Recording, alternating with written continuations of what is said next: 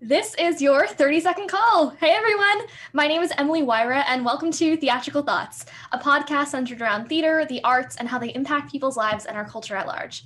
Every other week, come and listen to me and my incomparable co host, Jessica Fight, talk to inspiring artists and those involved in the theater and Broadway communities about the impact that this art form has had in this new world that we're living in. We can't wait for you to hear from these inspiring voices and for you to join us on this adventure. Each episode, we're going to be talking about all things theater in the New World. We'll be discussing the cultural impact of various musicals, ways in which our Gen Z peers are transforming the world of theater, ways in which inspiring local directors are finding new ways to connect artists and keep theater alive.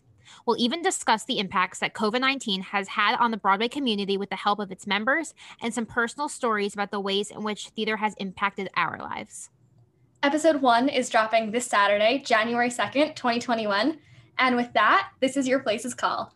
Come along with us. We can't wait for opening night. See you then.